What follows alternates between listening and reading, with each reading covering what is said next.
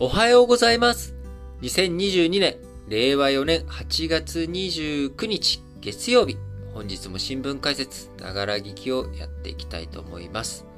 えー、まず最初の話題、丸1としまして、えー、開かれて、えー、おりました。昨日、おとといとね、開かれておりました。第8回アフリカ開発会議、TIGAT8、えー、TIGAT ですね。えー、こちら日本やアフリカ諸国の首脳らが経済協力を話し合う会合で、えー、まあ、3年に一度のね、頻度で、開催されており、えー、日本とアフリカ、こちら交互にということになっており、前回は2019年だったかな、横浜の方でね、えティガットを開催されましたけれども、え今回はチュニジアのチュニスで、え開かれておりました。チュニジアは北アフリカですね、え地中海沿岸の国、えになっておりますけれども、えこちら、ティガット8ということで、今回、閉幕を機能しました。え成果物として共同文書、チュニス宣言を採択したということで、まあ、あの昨日はね、NPT 再検討、えー、会議、こちらの方でね、最終文書の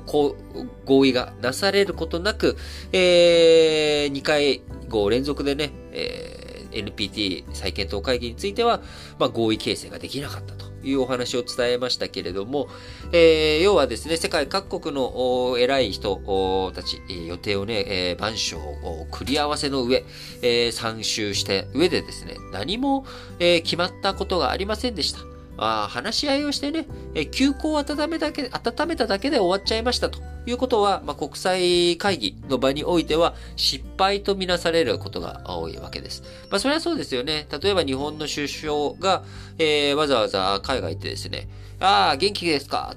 元気ですよ。ってね、あのー、あの、24時間テレビのアントニオ猪木さんっていうわけじゃないですけれども、結局元気かどうかを確認するだけのためにわざわざ会うんかいということになってしまうわけです。えなので日本と韓国の日韓首脳会合とかですね、え日中首脳会合とか、まあ、こういったことはずっと行われてないわけです。行うとすると何かしらの進展というものがやっぱり求められる。えそこでね、え進展がないということはお互いが仲が悪いということが浮き彫りになってしまう。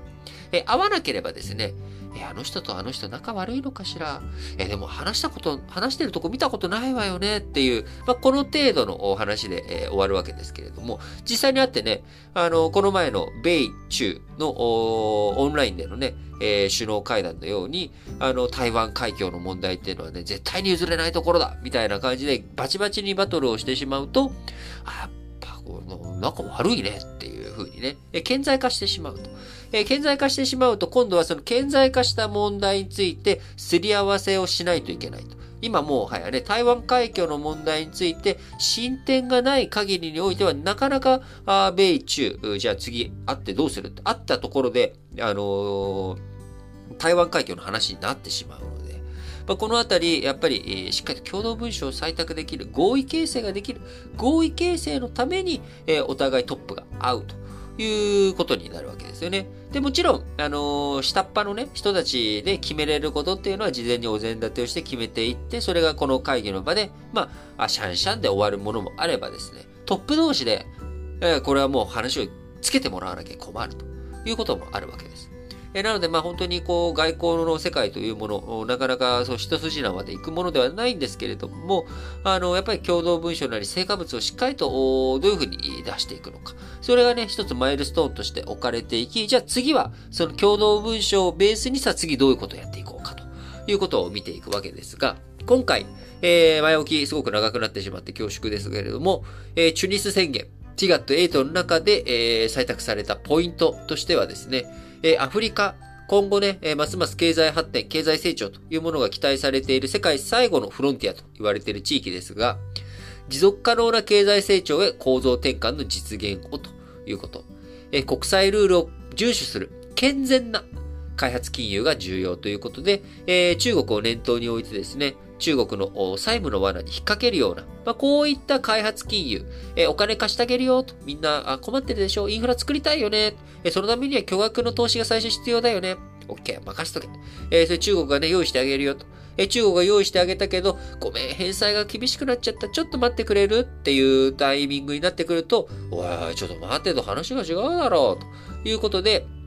まあ別に話は違わないのかな。契約書の中にね、えー、債務の罠として、じゃあ、えー、99年間、この作ったインフラ、港湾施設、中国が管理するねっていうようなね、えー、まあこういった文言が入っていたりとかする。えー、まあこういった金融契約ではなく、健全な形でねえ、しっかりとお互いが、お互いを食い物にするようなことなく、えー、やっていくっていうことが大切だよね、ということ。えー、民主主義と法の支配。これはね、アフリカの発展や安定に重要だということで、えー、日本としてもですね、えー、まあ、ロシアとか中国、まあ、こちら、その、軍事関係のね、防衛費とか、あるいは先ほど申し上げたように中国インフラ開発、えこういったところに巨額の資金をアフリカにも投じております。えこういったものでですね、え先制主義的、まあ、そしてアフリカの中には一部、え民主主義の形態、選挙の形態をとっているんだけれども、実態、そうじゃないよねっていう国があったりとか、え法の支配じゃなくて人の支配、え人によってね、支配されているような国々もあるという中、アフリカの発展や安定のためには民主主義と法の支配重要だよねっていうこと。えまあ、こういった話が入っていきながら、ウクライナ情勢と世界経済への影響に深刻な懸念を表明したり、食料、エネルギー価格抑制への支援を、えー、日本側にね、要請をしたり、ということ。えそして、これ結構ね、あの、重要だなって個人的に思うのが、昨日、ね、えー、決裂、決裂、決裂してしまった NPT の再検討会議の最終文書案合意ができなかったけれども、だからといって、核拡散防止条約 NPT のところからね、みんな離脱して、じゃあ自分たちで、え、核兵器保有しようよとかね、えー、あるいは原子力、いろいろな規制が厳しいけれども、えー、自分たちで勝手にやろうと。え、こういったことにはならないように、しっかりとね、NPT 体制の維持、強化、えこちらにね、関与していこうということを、が決まってきました。え、日本、あの、岸田文雄首相、当初はですね、え、こちらチュニスに赴いて、え、しっかりと首脳外交を展開する予定でいたんですけれども、え、新型コロナあの陽性ということで、え、海外への渡航を自粛し、え、オンラインでの参加ということになりました。え岸田文雄首相、え、3年間で官民合わせて300億ドル。まあ、今のレートでいくと、ま、4兆円ですね。え、こちら、あの、日本としては、あ人材教育とか、財政状況に目配りをしながら、持続可能な成長に、資金力、援助、援助をしていくというふうに、しておりますが、去年、2021年の中国アフリカ協力フォーラムで中国が示した400億ドルを下回ったということで、やはり、あの、経済的な規模感、日本、中国のね、後人を排してしまっていると。金額的には、まあ、アフリカ側から見たら、まあ、中国よりも、魅力に乏しいパートナーというふうに見られてしまうということになります。え、なので、え、日本、えー、まあ、金額的な限界ある一方ですね、やはりいろんな、その、お金面だけじゃなく、えー、人の、人をね、派遣したりとか、まあ、そういったことを含めて、えー、日本しっかりと対応、対策していくということ。えー、そして、えー、アフリカ、遠く離れたね、日本から見たらアフリカっていうのは遠い国かもしれませんけれども、えしかしながら、ま、ヨーロッパと、日本がね、ヨーロッパ、海、え越えていくためにはスウェーデン運河を通るか、アフリカの希望法を回っていくか、えー、まあ、やっぱこのルートしかないわけですよ。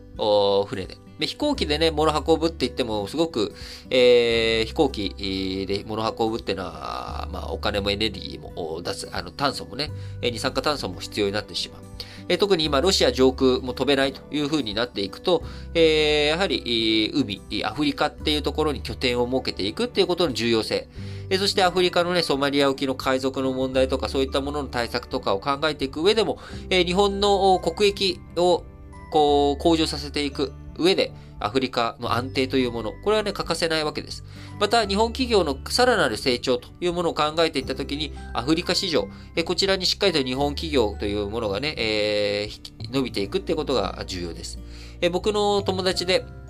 アフリカのね、あのー、タンザニアとかにね、えー、タンザニアでいいんだっけ？えー、と、あのー、駐在している友達なんかの話を聞くとですね、えー、やっぱり、こう、日本製品で知られているものが、結構最近トヨタぐらいしかなくなってきてしまって、サムスンとかね、あの、キアとか、あの、韓国企業、中国企業、えこちらのものが進出が強くなっており、看板とかを見てもそういったところが多くなってしまっている。えそういった中、まあ、日本企業、どこまでですね、あの発展できていけるのか。そのためにも、日本政府、えー、政府とね、官民一体となって、えー、アフリカに、向かっていくという姿勢がね、大切だと思います。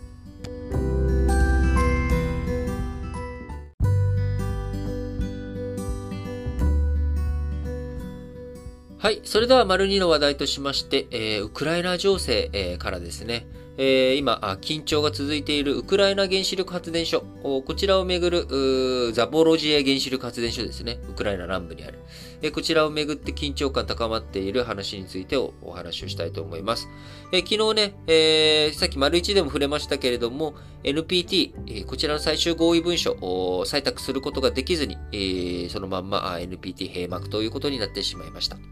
えー、ロシアのね、ザボロジエえ、原子力発電所の占拠、えー、そこからの攻撃など、まあ、核兵器を使っているわけではないんだけれども、原子力を平和利用とは言えない形で、えー、使ってしまっているという現状に対して、まあ、当初はロシアに対する非難、えー、名指しのね、非難が文書の中に盛り込まれていたものを、えー、まあ、ロシアの反発から、あその文書の中からね、えー、ロシアへの名指しというものを外していったんだけれども、えー、ザボロジエ原子力発電所の現状について憂いている。えー、このままではいかんぞということはね、最終文書の中に残ったわけですが、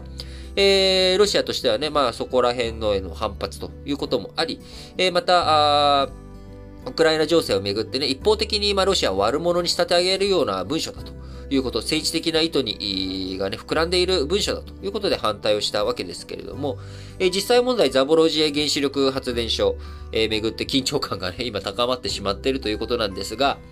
えー、ロシアのタス通信社、えー、27日、えー、この、えー、ザボロジエ、えー、原子力発電所の核燃料貯蔵施設に4発の砲弾が着着弾したと報じました。えー、ウクライナ側は28日、同原発で、えー、ザボロジエ原発でね、事故が起これば、ロシア領にも放射性物質が拡散すると警告したということで、えー、このね、ザボロジエ、えー、原子力発電所、えー、ウクライナだけがね、えー、核の盾ということで、ウクライナだけの、ウクライナがね、攻撃を躊躇すると。いう、その自分たちにね、被害があるから、あそこに原子力施設を盾にロシア軍がしたらウクライナ攻撃ができないというふうに思っているかもしれないけれども、えー、こちら、ウクライナだけじゃなく、ロシアにだってね、影響あるんだぞと。ロシア領にもね、放射性物質拡散するんだぞと。いうことを警告しているということです。えー、タス通信社あ、ロシア国防省報道官の話としまして、えー、ウクライナの攻撃によって原子力発電所に17発の砲弾が撃ち込まれ、うち4発が核燃料貯蔵施設の屋根を直撃したと伝えました。えー、国防省28日、過去24時間で原子力発電所に2回の攻撃があったと発表し、いずれの攻撃でも原子力発電所の放射性レベルに異常は出ていないということですが、えー、ウクライナ国営原子力企業のエネルゴアトム、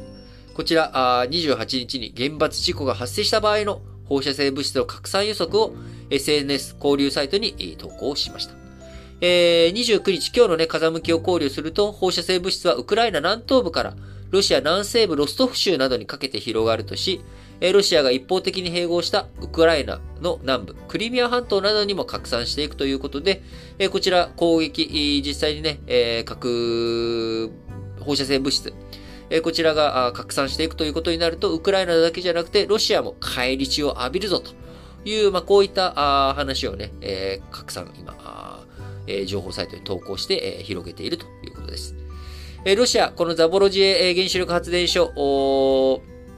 えー、占領してからですね、今月8月に入って攻撃が相次いでいます。えー、ロシアとウクライナ互いに、お前がやったんだと、お前からの攻撃だと非難をしているんですが、えー、まあ本当にね、まあどっちがどう攻撃しているのかわからない、えー、状況になってしまっているということから、まあ、あの、ある意味戦線が膠着しているとも言えるわけですよね。えー、ウクライナに対してはですね、えー、兵隊の直接的な派遣というものは、ロシアとの全面戦争になるということから、まあ、あの、アメリカやイギリスなど、ドイツとかも含めてね、えー、なかなか直接的な派兵というものはしていないけれども、えー、武器や、えー、訓練とかね、えー、こういったものの受け入れとか、そういったものをやっていくことを通して、ウクライナ軍の国防力の向上、えあるいは奪還力、こちらをね、高めていく上で、えー、各国のサポートというものが行われています。えアメリカはね、まだまだその、なんかいろいろと、え武器を大量に供給することとか、あそうすることによってロシアが、あまあ、追い詰められるって変な話なんですけどね、ロシアが攻め込んでる側だけど、そのロシアの立場が、あ急激に追い込まれるような事態になった時に、え核兵器を使っていく可能性、あるいは他の国にね、えー、もう侵略を開始する可能性というもの。えこういったものを鑑みて、えー、ウクライナへの支援というものに対しては、あ超積極的というわけではないんですけれども、それでもなお、えウクライナに対して、え、こう、きちんとね、防衛の対応していくということをやっているわけなので、えー、当初2月始まったばっかの時にはですね、えー、もうウクライナあっという間に、占領されて、ロシアによる、あの、厳しい統治が進むんじゃないかと。えところが、まあ、実際にはですね、えー、占領された地域というものが、ウクライナ全土にはならずに済み、えー、首都キーウもね、えー、なんとか、あのー、守り切ることが今のところできているわけですが、あなかなか実際としてはね、国土の大きな部分が、ロシアに占領されてしまっており、また人的被害という意味でもですね、あの、ロシア軍による虐殺が疑われる事例などもあり、え予断を許さない状況というものが続いているわけです。えそういった状況にあって、えまたウクライナとね、ロシアだけの問題にならない、やはり核の問題、え核兵器を使う、あるいは、えこのいったね、原子力発電所といった核施設、えここから攻撃がされることによって、結果、放射線物質、放射性物質がね、えー、流出していく。そしてそれは風に乗って、え、世界に広がっていってしまうと。いうこと。やはり人事ではないということをね、考えて、認識してしていくことということが欠かせないと思います。国際原子力機関 IAEA 近くザボロジエ原子力発電所にですね、調査団を派遣し、使用済み核燃料の貯蔵プールや原子炉の冷却システムなどを点検していく考えです。ウクライナ東部や南部で、ウクライナ、ロシア両軍による戦闘続いております。ウクライナ軍参謀本部28日、東部のスリャベンスクやバフムートなどでロシア軍による攻撃があり、ウクライナ軍が撃退したと発表したということで、えー、引き続きね、あのー、ウクライナ情勢、えー、半年、えー、以上がもう過ぎ去ってしまっておりますけれども、えこれからですね、また秋、冬となっていく中、どのように戦線が動いていくのか、膠着するのか、講和への道筋、えこういったものが何か見えてくるのか、あね、次、タイミングとしては、まあ、秋の共産党大会、中国のね、秋の共産党大会、アメリカの11月の、えー、中間選挙、この辺が終わった後の、えー、冬、雪がね、えー、降ってくるタイミング。まあ、このあたりで、えー、事態打開ができるのかどうかというところですね。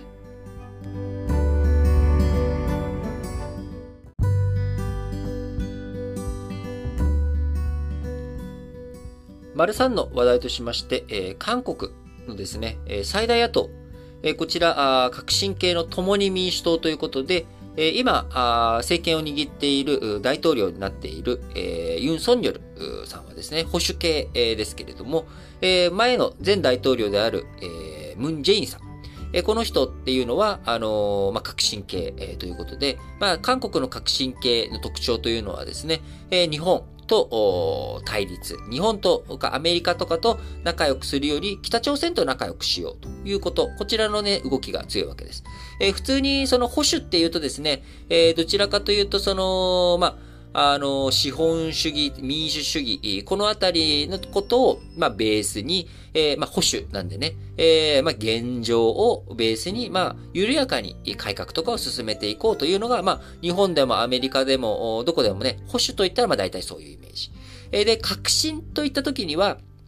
まあ、あのまあ、日本の場合はね、ばらまきはまあ保守だろうが革新だろうがやってますけれども、えー、まあ、あの、革新っていうと大体、やっぱ、ま、共産主義、社会主義的な、こう、みんな仲良くっていうところ、このあたりがね、えー、強く出てくるわけで、えー、ムンジェイン政権、革新系のムンジェイン政権下では、あみんなにね、最低賃金を上げたりとか、あその、財閥とかに対する、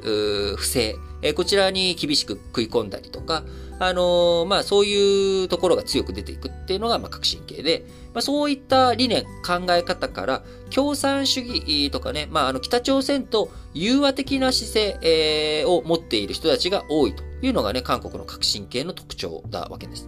えなので、ムンジェイン政権下、前回のムンジェイン政権下では、あ日本とかアメリカとの関係、特に日本との関係が非常に悪くなっていってしまった。で、その一方で、えー、北朝鮮、えー、との間ではね、日朝首脳、あ、日朝じゃないや、米朝首脳会談とか、あこういったもの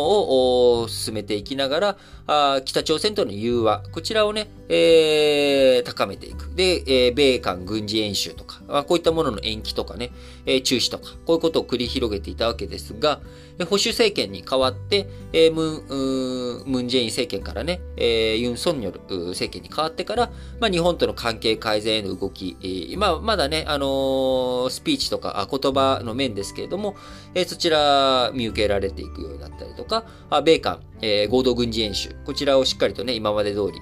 やっていくとか、まあ、こういった姿勢の転換があるわけですが、それでもなお、まあ、やはり、革新系、非常に強い力を韓国政治、政界で持っております。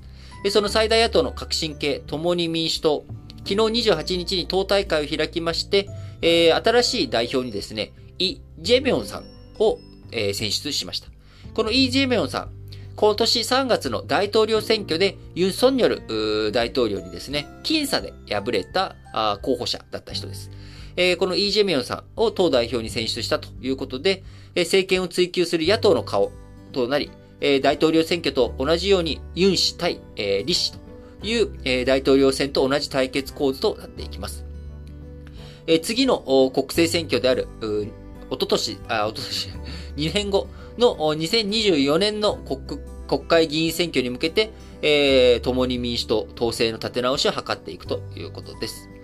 えー、この代表選、全国の党員と代議員、世論調査の結果を集計して決まるということで、イ・ジェミョンさん、77.77%の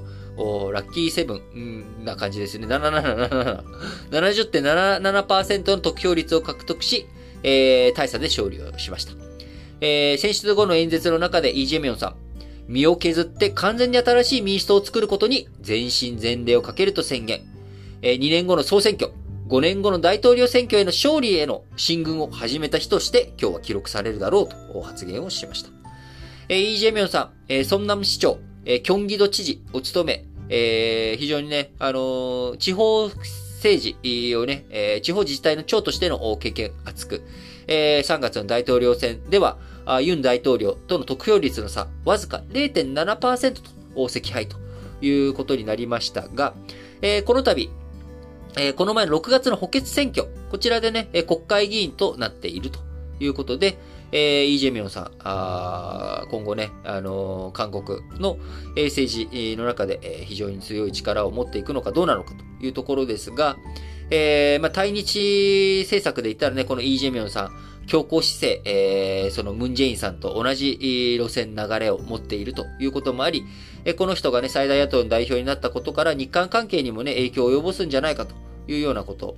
えー、国会でね、えー、野党とはいえ、国会で議席数の6割を握るという状況ですから、大統領職を保守派が握っているとしても、えー、あの野党の、革新系の野党のね、言うことを無視するわけにはいかないというような、まあ、状況になっていくということから、今後どういうふうに動いていくのか。ただし、このイ・ジェミョンさんもですね、イ・ジェミョンさんで、えー、すねに傷が、無傷というわけではなく、えー、そんな市長時代、自分がね、地方の市長、まあ、地方の市長って言ってもね、まあ、そんな市って、あの、ソウル近郊ですけれども、えー、こちらの都市開発事業をめぐる不正疑惑とか、あイ・ジェミョンさんのね、奥様、妻が、公金を不正に使用したという疑惑、えー、警察が捜査しており、まあ、このあたり、またね、あのー、いろいろと、ドロドロの動きになっていくのかどうなのか、あ日本へのね、影響もありますんで、えー、しっかりとま注目していきたいなと思います。え日本もですね、あのー、昨日選挙ございまして、えー、先ほどのはね、あのー、最大野党の党代表選挙でしたけれども、え日本、香川県のね、香川県知事選挙ありまして、え28日昨日投開票され、無所属、新人、えですけれども、自民、立民、公明、え国民、えこちらがあ推薦した、えー、と、池田あ豊人さん。えー、池田豊人さんがあ初当選しました。えー、無所属新人の中谷光一さん、共産党推薦との一騎打ちでしたが、えー、池田さんがあ勝利ということで、えー、池田さん、えー、退任する浜田前知事、えー、現知事の県政継承を訴え、企業誘致や子育て支援の充実などを公約に掲げたということですが、えー、この香川知事選挙、投票率29.09%ということで、2018年の前回を0.25%に0.25ポイント下回り過去最低だったということですが、えー、まあ、やっぱりね、えー、いろんなところでいろんな選挙ありますけれども、えー、選挙はね、やっぱ投票率をどういうふうに高めていくのか、あ有権者の関心をどういうふうに高めていくかということもね、非常に本当に重要な問題ですね。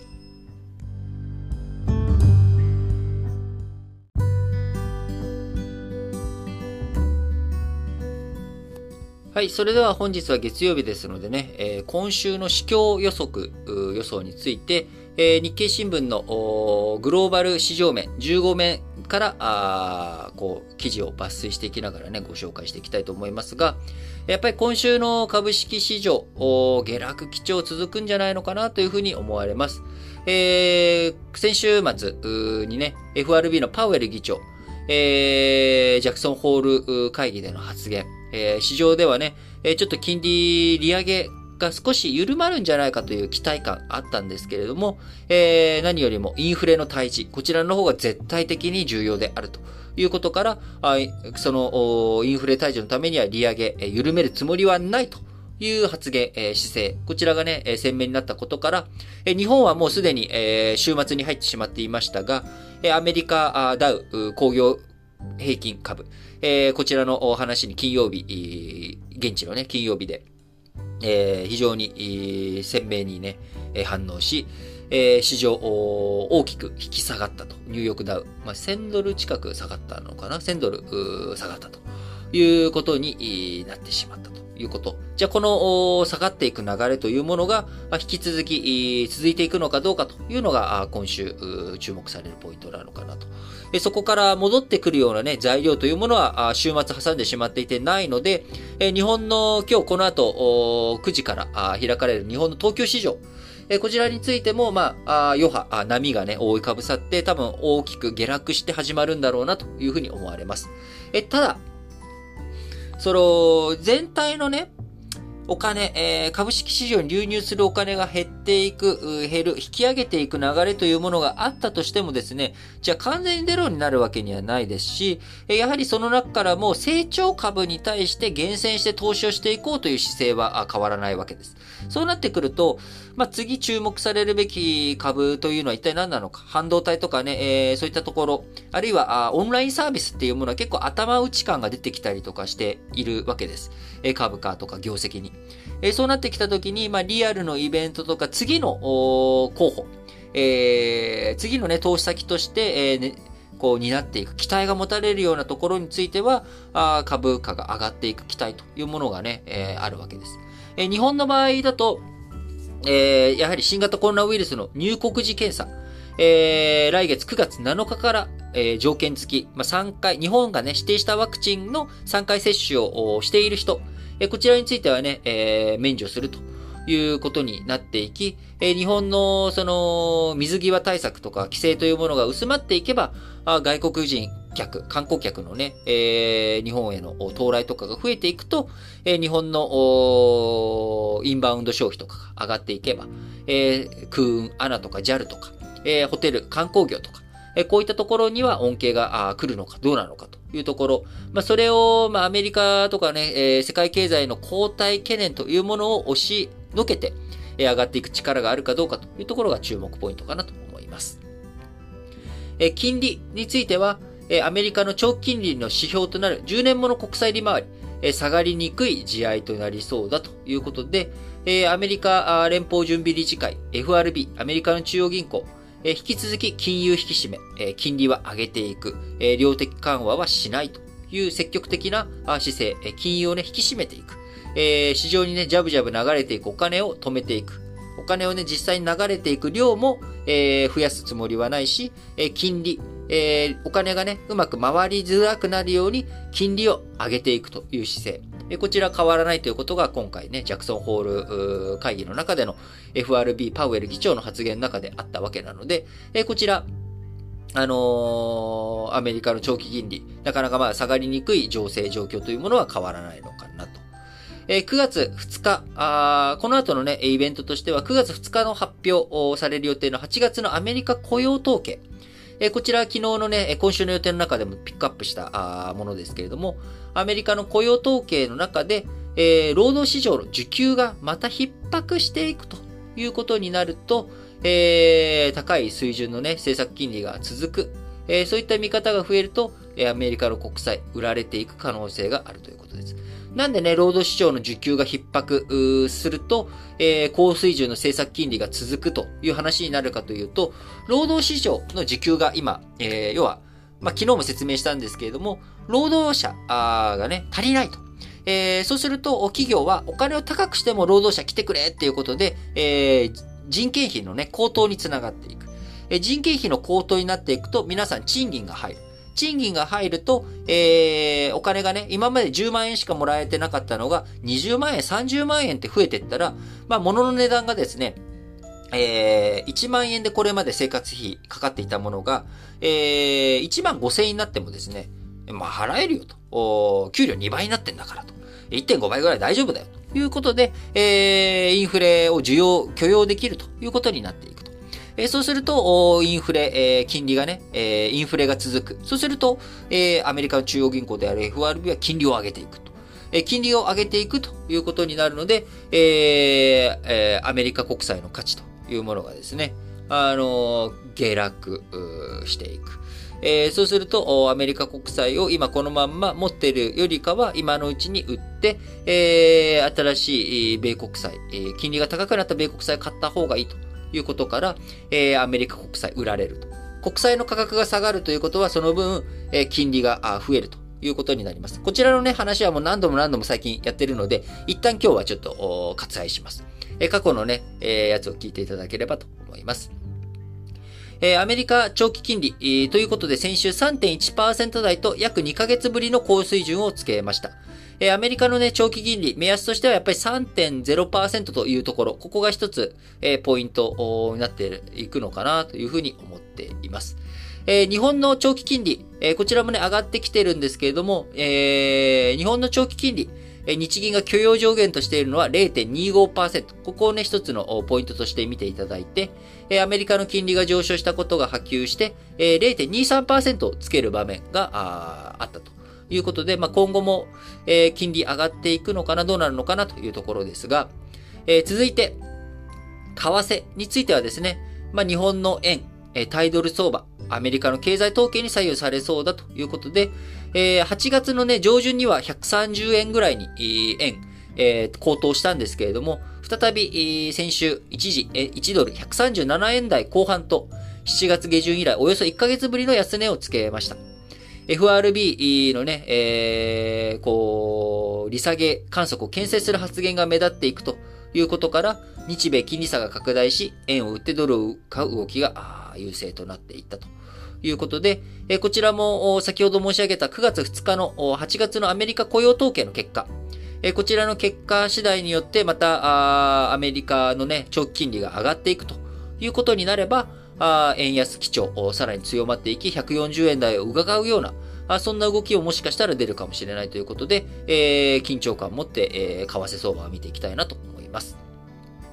え最後、商品市場です。えー、原油価格、え一時ね、ちょっと8月入って、えー、価格緩んだんですけれども、再び今上昇基調となっております。サウジアラビアのエネルギー省、エネルギー大臣が今後の原油減産を示した、あしたしたと報じられ、9月5日に OPEC プラス、こちらね、石油輸出国機構とロシアなどで構成されている OPEC プラスの会合、9月5日に開かれますが、こちらの会合を前に需給逼迫に対する警戒感が強まっています。また、昨日お伝えしました通り、昨日？おととい、お伝えしました通り、ヨーロッパの天然ガス価格、過去最高値圏にあるということから、エネルギー価格全体のね、えー、先高感、先にね、値段が上がっていくと、えー、先々値段が上がっていくという観測が強いということから、原油価格の上昇というものは再び、えー、続いていくのかなというふうに見られております。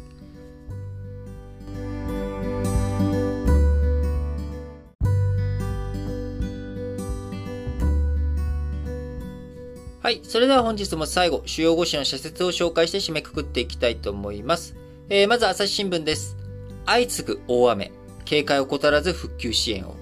国土交通省によると、今月3日以降の雨で、50の水系の127河川で水が溢れた。一般の民家はもちろん、商店の浸水や JR の橋の崩落、収穫前の農作物の被害など、地域経済に深刻な影響が出ているということからですね、えー、8月、えー、東京はそこまで大雨、えー、降りませんでしたけれども、あのー、全国各地で、えー、線状降水帯の出現など、こういった影響もあり、えー、大雨、えー、東北、北海道、そして、えー、九州と多くの各地で、えー、被災が行われ、えー、起き、起きてしまいました。被災した人々に心からお見舞い申し上げるとともに、雨の多い時期、これからね、台風、活発に動いていく台風の季節となっていきます。えー、警戒を怠らずね、備えを再点検していきながら、あしっかりと対策対応していくべきだなと思います。えー、続いて、えー、朝日新聞、予算の未消化。規模ありき点検せよ。予算を計上した年度に使わずに翌年度に繰り越した金額は、2013年から2019年度は3兆円から7兆円だったという状況ですが、それが2020年度から急に増え、2020年度は31兆円、2021年度は22兆円に上るということで、えー、こちらね、えー、コロナ対策の費用ということで、えー、巨額の金額計上したわけですけれども、えー、こちら、なかなか予算通りにね、未消化ということになってしまっておりますが、えー、こういった規模ありきの問題、えー、異例の危機対応の分野以外にも広がっていること、これをね、えー、朝日新聞問題視しております。えー、国土強靭化事業費、2020年末に自民党の強い要求を受けて、それまでの3年間計7兆円から5年間計15兆円に積み増された。しかし、2020年、2021年度ともに当初と補正の公共事業予算の合計額の半分近い規模が繰り越されてしまっていると。えー、こちらね、え、どうしても建設業界、慢性的な人手不足に陥ってますし、新型コロナの影響もあって予算通り、え、執行がね、え、できなかったという面あるかもしれませんが、あ対策対応をしっかりと続けていくということが重要なんじゃないのかと、朝日新聞です。えー、まあ、それに対してね、あの、いや、単年度主義って良くないよねと。毎年毎年、その予算をね、無理くり執行する、予算のね、確保のために、えー、いろいろ頑張って計上して、えー、不要な工事とか多いんじゃないのと、えー、こういった見方もあったりとかします。えー、しかしながら、あ単年度予算主義というものはね、財政状況を把握しやすくし、国会での予算審議権、こちらを確保するための憲法や財政法が定めたルールということから、えー、繰越しが乱用されて年度ごとの予算の透明性がないがしろにされることはあってはならないと朝日新聞主張しております。毎日新聞、映画界の男女格差、放置したままでいいのか。え、今ね、あのー、日本の映画制作現場、女性の登用が進まずジェンダーギャップが放置されているというふうに、毎日新聞ですけれども、映画界の課題解決に取り組む団体、ジャパニーズフィルムプロジェクト、こちらによると、興行収入が10億円以上だった実写邦画16本のうち女性監督作品は1本もなかった。一昨年もゼロだった。え東方、松竹、東映、角川の大手4社が年内に制作配給を予定する42本のうちでも女性監督作品は4本にとどまるということから、えー、こういった問題、解決していくのが重要だよねと。娯楽の選択肢が増え、グローバル競争が激しさを増す中、日本映画が生き残るには多様性こそが必要だ。そのためには、まずジェンダーキャップの解消に取り組まなければならないということでね、えー、こちらはね、ハリウッドでもね、なんかあんまり女性監督って僕パッと思い浮かばないですよね。皆さんどうですか？なんか僕は知らないだけなのかな？なんかそのね、この女性監督注目されてるよとか、なんかご存知の方いたら、あぜひ教えていただければと思います。えー、毎日新聞もう一本は、維新、新代表に馬場氏、与党の補完から脱却を。伸び悩んだのは、与党か野党か、曖昧な立ち位置に加え、目指すビジョンが見えにくかったからではないか。さっきの参議院選挙の結果についてですね。大阪市を廃止して、特別区に再編する大阪都構想が頓挫して以降、これに代わる看板政策を見出せていないということ。えー、それだとね、地域政党からあ全国政党への脱皮難しいよねということで、えー、やっぱりビジョンをね、しっかりとしていかなきゃいけないんじゃないのとですな。産経新聞。日野自動車の販売停止。会社の再建はできるのか。この不正発覚を受け、日野は該当車両の販売を停止した。これにより同社は国内市場でトラックのほぼ全ての車種が販売できなくなった。国内生産に与える打撃は大きく、下請けメーカーにも影響が広がりつつあるということでね、日野自動車自身はですね、トヨタ自動車の子会社という立場でもあり、まあ、潤沢な資金も持っており、まあ、簡単に潰れるとか経営危機になるということはないかもしれませんけれども、問題は、すべてのその完成車メーカーの下にはですね、そこに部品を納入している下請けメーカーがいるわけですよね。えー、何から何まで全部日野自動車が作ってるわけじゃなくて、部品とかそういったものを集めて最終的に完成車を仕立て上げているというだけで、えー、多くの系列会社、あ日野自動車にね、納入している下請け会社たちがいるわけです。え、これが、日野自動車がね、販売ができなくなってしまう。そうすると生産とかも滞る。生産が滞るということは部品メーカーからの納品も必要なくなってしまう。えそうすると、買わないからお金も払わない。えー、部品メーカーの人たちはね、えこれまで、えー、買ってくれるから作っていたのに、買ってくれなくなる。じゃあ、新たな販売先を探さなきゃいけないのか。どないになっちゃう、どうしてくれるんだということになってしまうので、えー、非常にね、下請けメーカーに対しての責任、えー、これを日野自動車どういうふうに果たしていくのかということ、えー、これをね、僕は注目して見ていきたいなと思っております。えー、産経新聞もう一本は、アニメ大全公開。100年の宝の蓄積を未来へということで、えー、日本のアニメ約1万5000作品の基本情報を検索できるウェブサイト、アニメ大全が公開されて話題となっている。えー、早速アクセスしづらい状態が続くなど、国内外の関心は高い。世界に誇る日本の宝の蓄積だ。未来に向けた産業振興の一助となるよう期待したいということですが、一方で、あれだけ予算を投じ話題にもなった政府のクールジャパン戦略はどうなったか。設立された官民ファンドは多額の損失を抱え、財務省は抜本的な見直しを検討中だということで、えー、やっぱりね、こういったところ、あの、あのやっぱ韓国とはやっぱすごいですよね。エンタメに対してのその政府一丸となってアジア通貨危機、えこれを乗り越えていくために、えー、いろんなところで、えー、強権とかね、力とかお金を出していきながら、あ韓国エンタメというものは世界への輸出というものができる規模、力を持ってきているわけですが、あ日本、えー、そこに至るまでまだまだね、難しいという状況の中、今後は民間の力や発想をそっと後押しするような、そんな戦略に切り替えてはどうかと、えー、産経新聞です。えー、読売新聞、海外渡航移植、臓器売買疑惑の実態洗い出せということで、えー、東京都内のね、NPO 法人が腎臓移植を希望する患者に中央アジアでの生体腎移植を仲介し、2000万円近くを受け取っていたと。えー、ドナー、臓器提供者は経済的に困窮したウクライナ人で約200万円が渡っていたという、ということで、この NPO にドナーを紹介したのはトルコ人で、別の、別の臓器売買容疑でウクライナ当局に逮捕され、公判中の人物だったということで、えー、なかなか難しい状況ですよね、と。えー、臓器移植、えー、何よりもですね、やはり、臓器移植をすることが解決、助かる、道、えー、そういった人たちが藁にもすがる思いで、えー、いろんなことを考えているということですけれども、えー、日本の臓器移植法は臓器売買やその要求、約束などを禁じており、国外反規定もある。貧しい人につけ込む非人道的な行為だとして、世界的にも禁止されているという状況の中、えー、1997年に日本臓器移植法が施行されてからも、ドナーが著しく少ない状態が続いた。